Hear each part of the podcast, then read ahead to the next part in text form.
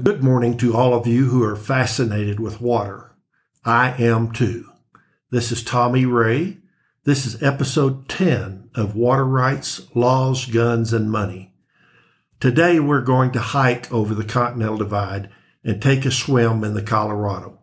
It is cold and swift as it starts down the mountains, but it has a long way to go 1,450 miles to the Sea of Cortez. By the time it gets there, it is worn out, slowed down, and warmed considerably. As we hike up the trail to the nearest pass and begin to cross the pass, there is a magic point at which snowmelt suddenly no longer heads east but heads west. Gee, with one step, we just crossed the Continental Divide. Now, all waters on our hike down the other side of the pass will be headed to the Pacific Ocean via the Sea of Cortez. Colorado sits astride the Continental Divide, where four great rivers begin the Platte, the Arkansas, the Rio Grande, and the Colorado. Battles over rights to water in all these rivers began almost as soon as diversions began in the downstream states. But the Colorado became especially contentious beginning about 1900. By then, the principle of first in time, first in right was well established. There are seven states that are impacted by the Colorado River. Four are known as the upper basin states and three as the lower basin states. Basin, of course, refers to the 246,000 square mile Colorado River Basin shown in Figure 8 on our companion website, knowater.com. The upper basin states are Colorado, Wyoming, Utah, and New Mexico.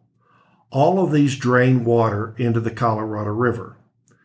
The three lower basin states are California, Nevada, and Arizona. These three states take much more water out of the Colorado than drain into it. With general acceptance of the doctrine of prior appropriation throughout the West, the upper basin states, Colorado in particular, began to fear that the use of Colorado River water by the lower basin states, mainly California, could eventually lead to the lower basin states claiming most of the rights to the Colorado River. Colorado mainly feared all the development that was occurring in California, both ag and municipal development. Colorado fully understood the doctrine of prior appropriation and concluded that California could legally claim water that Colorado was not using at that time. Colorado knew it would need water for the western half of Colorado to grow and prosper. California's claims could potentially leave little water in the Colorado for future growth in the upper basin states. Under the doctrine of prior appropriation, California could make a strong case for getting more water. This fear began 140 years ago. So, in the early 1900s, legal battles began over who gets how much water from the Colorado River. Suddenly, lawsuits galore were filed in the U.S. Supreme Court. By the 1920s, there was a concerted effort to make peace between the seven states. As I've said before, history plays a huge role in water rights. Just a little history here. You wouldn't think that early U.S. history, like the first 13 colonies, could have any impact on Colorado water. Well, just a smidge. There were often boundary disputes between the colonies, later the states. So the federal government put a clause in the Constitution that provided for appeal to Congress in all disputes between two or more states over boundaries or over any cause whatever. That clause required the approval of Congress for any negotiated treaty or, quote, compact between the states. This is known as the Compact Clause of the U.S. Constitution. It became the way states could conclude treaty like agreements with each other. A compact, then, is an agreement between two or more states approved by their state legislatures and Congress under the authority of the Compact Clause. Compacts constitute both state and federal law. They are like treaties between states with the approval and consent of the federal government. A water compact is a contract between two or more states setting the terms for sharing the waters of an interstate stream. So, under a compact agreement, the seven basin states negotiated to share the most vital of all resources, water from the Colorado River. As an aside, since Colorado sits at the top of several rivers, it has rights and obligations that have been negotiated and approved by the court system. Nine interstate river compacts exist. Two Supreme Court equitable apportionment decrees and two other agreements govern how much water Colorado is entitled to use and consume within its boundaries back to the Colorado River. To stop the flood of lawsuits being filed over rights to water in the Colorado, the seven basin states began a series of negotiations. It was agreed that the Colorado River ran at an average flow of about 15 million acre feet per year. The upper basin states agreed to split this flow with the lower basin states. The seven states agreed and Congress approved the Colorado River Compact in 1922. The dividing point was Lee's Ferry on the Colorado River. That's where the water would be measured. Lee's Ferry was a ferry operation on the Colorado River nine miles after the river leaves Utah and crosses into north central Arizona. A little geography. Lee's Ferry is the only place for hundreds of miles around that can easily be accessed from both sides of the Colorado River. It was an important river crossing point, and it was the site of a ferry operation owned and operated by John Doyle Lee for about 50 years before the Navajo Bridge was built over the river in 1929 this much improved automobile traffic in the area.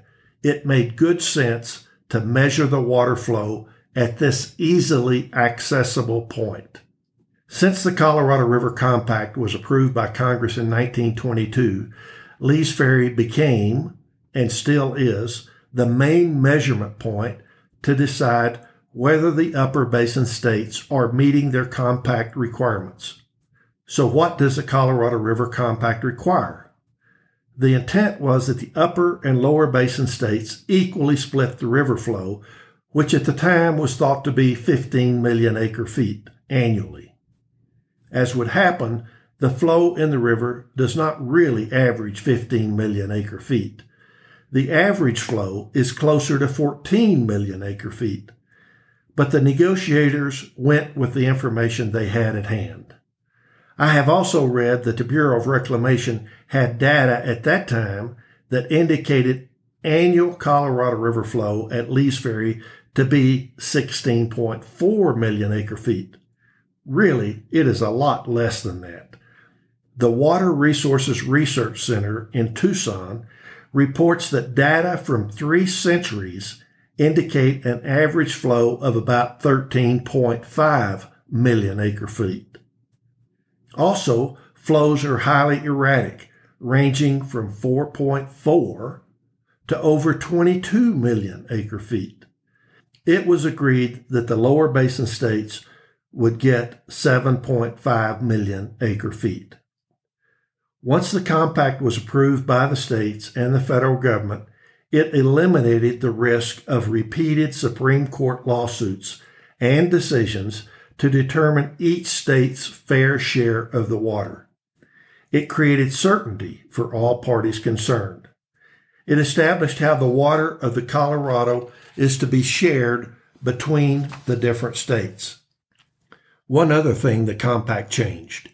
The Colorado River in Colorado was called the Grand River up to its confluence with the Green River in Utah. Everyone agreed that the Colorado would then be called the Colorado all the way from its start in the mountains to the Sea of Cortez. This would avoid confusion as to which river was being administered under the compact. So, how does it really work given that the flows in the Colorado vary significantly from year to year? Here's the way the states are supposed to get their share of water. Among the upper basin states, Colorado is supposed to get the most, 3.86 million acre feet per year.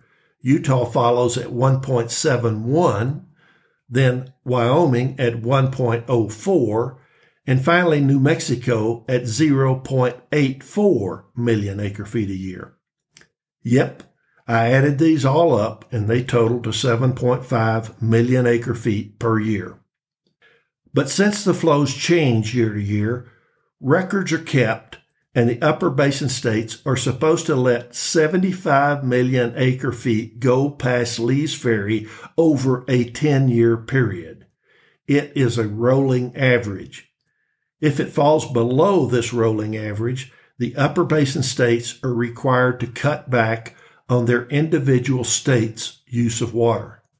This is a concern of Colorado, and they religiously watch the flows of water in the river and continue to make plans to cut back if needed. And with global warming predicting more drought years than wet years, this is a very real possibility. All the states are making contingency plans to meet the requirements of the compact. Who enforces this? If a state believes another state is not living up to its agreement under the compact, it can file suit in the Supreme Court for enforcement of the compact rules. A non complying state may have to provide water as repayment or monetary compensation. No state wants to begin shutting headgates of its water users when they see plenty of water in the river as it goes by and no state wants to pay for past water abuses. The four upper basin states established the Upper Colorado River Commission that has administrative authority. There are five commissioners, one from each of the four upper states and one from the federal government. I believe their main job is to head off lawsuits against the compact. The Upper Commission assists with stream gauging, forecasting, assisting the states with states rules to carry through the Commission's findings, and overall management of the river. What about the lower basin states? For completeness, their division of Colorado River water is supposed to be the following. California gets 4.4 million acre feet per year. Arizona gets 2.8 million acre feet per year and Nevada only 300,000 acre feet per year. Yep, that's 7.5. For a long time, Arizona could not physically take its share, and California benefited. California gets its share of the Colorado River from a 242 mile water conveyance in Southern California. It is called, of course, the Colorado River Aqueduct. It is operated by the Metropolitan Water District of Southern California, MWD. It sucks water out of Lake Havasu on the California Arizona border, goes west across the Mojave and Colorado deserts to the east side of the Santa Ana Mountains in, into LA. Along the way, about 75% of that water goes to irrigate the Imperial Valley. Most of the winter vegetables for U.S. consumption is grown here. Just as with Colorado, there is pressure between ag and municipal interest as to who should have access to the water. The battles in Colorado over ag water will soon be dwarfed by ag municipal battles in California. With completion of the Central Arizona Project in 1993, California has been getting less water. The Central Arizona Project is a 336 mile long system of pipes and concrete lined ditches that deliver water from the Colorado River to central and southern Arizona. The project lifts the water more than 2,900 feet in elevation over its 336 miles. Man, that's a lot of energy to get water. The project serves 80% of the state's population and is its single largest renewable water supply. Las Vegas has grown like crazy and needs more water. Recently, they lowered the intake level of their supply out of Lake Mead because the water levels in the lake have dropped dramatically. I'm not sure how this works, but the federal government has a big impact on flows of water through the Colorado River.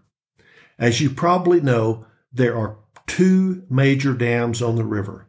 Glen Canyon Dam in Arizona, which created Lake Powell, and Hoover Dam, which created Lake Mead. Hoover Dam is on the Arizona Nevada border and is closer to Las Vegas and Los Angeles. Glen Canyon Dam sits a short distance upstream of Lee's Ferry and thus can control the amount of water that flows past the measuring point. The federal government works with the states to try to maintain the 75 million acre feet 10 year running average at Lee's Ferry. Man, this is tough, but it's getting tougher every day there are environmental problems with dams that weren't foreseen when the compact was agreed to. This affects management of the river and river flows. Many of you may not know, but the Bureau of Reclamation is, was, a huge agency whose mission was to capture the waters throughout the West and, quote, make the desert bloom. That mission has changed over time, but the Bureau of Rec is still intimately involved with dam operations across the western states. This agency built many dams throughout the West. I highly recommend that you read Cadillac Desert by Marc Reisner. What a great name. It is a book about the Bureau's far reaching powers during the 1930s and 1940s Read it. Of course, the dams built along the Colorado now impact the compact, particularly Glen Canyon Dam, Lake Powell. It is used to control flow of water at Lee's Ferry to keep the compact conditions intact as best as possible. Now there is a group called Glen Canyon Institute that wants to essentially drain Lake Powell to keep Lake Mead full. They seem to have good arguments. They say, quote, growing demand, relentless shortage, and climate change are creating an average water deficit of almost 1 million acre feet a year in the Colorado River system. Both Lake Powell and Lake Mead reservoirs are half empty, and scientists predict that they will probably never fill again. End quote. They further argue that since Glen Canyon Dam was completed in 1963, the goal of water managers has been to capture excess water and keep both Lake Powell and Lake Mead full. Now, with two half empty reservoirs, this policy no longer makes sense. They want to fill Mead first. They are advocating a new approach that consolidates most of the water from both reservoirs in Lake Mead, with Lake Powell used as a backup in flood years. And most of the water used by the lower basin states comes out of the Lake Mead area. They are suggesting to restore the natural flows of water in Glen Canyon and the Grand Canyon. Wow, this is big thinking maybe not such a bad idea. The point of this is that the compact is probably not set in stone. It will be a political football. And since California has the largest population and the most representation in the U.S. Congress, if things change, they will probably change in California's favor. Just an observation from a bystander. And I haven't told you that there's an eighth party that is entitled to water Mexico. In 1944, the U.S. agreed to deliver 1.5 million acre feet annually to Mexico. The treaty is overseen by the International Boundary and Water Commission. The final dam on the Colorado River is the Morelos Dam. It is built across the river, half located in the U.S. and half in Mexico. It is located 1.1 miles downstream from where the California Baja California land boundary intersects the river. It is between the town of Los Algodones in northwestern Mexico and Yuma County, Arizona. This dam is primarily used to irrigate Mexicali Valley farmland and supply the cities of Mexicali, Tecate, and Tijuana. And then, if any water is left, usually not, it finally will see the Sea of Cortez. The Colorado River is critically important to the southwest part of our country. It irrigates millions of acres and provides drinking water to millions of our citizens. But growth continues. Where will additional water come from? Boy, I wish I knew. I'm sure there are thousands of ideas out there. Some will eventually bubble to the surface and environmental impacts will continue to exist. My purpose in this episode was just to touch on the major issues. I hope it has given a skeleton of information that you can continue to build on if interested. Googling the Colorado River Compact will inundate you with information. Pick the one you want to explore further. In the meantime, I got my shoes a lot muddier than I thought I would. There is just too much to know. I've shared the little I know, so I'll stop for now and next time return to the headwaters of the Colorado to learn more about the water wars over the Colorado within our state. I hope this has given you some information to fill in gaps in your knowledge on the Colorado River. I've had all the fun I can with this huge body of information. So we'll stop here. As always, if you want to provide feedback, contact me at tommy at knowater.com, K-N-O-W hyphen water.com. I'm looking forward to getting out of the desert and back to that Colorado mountain stream I like so well. See you next time.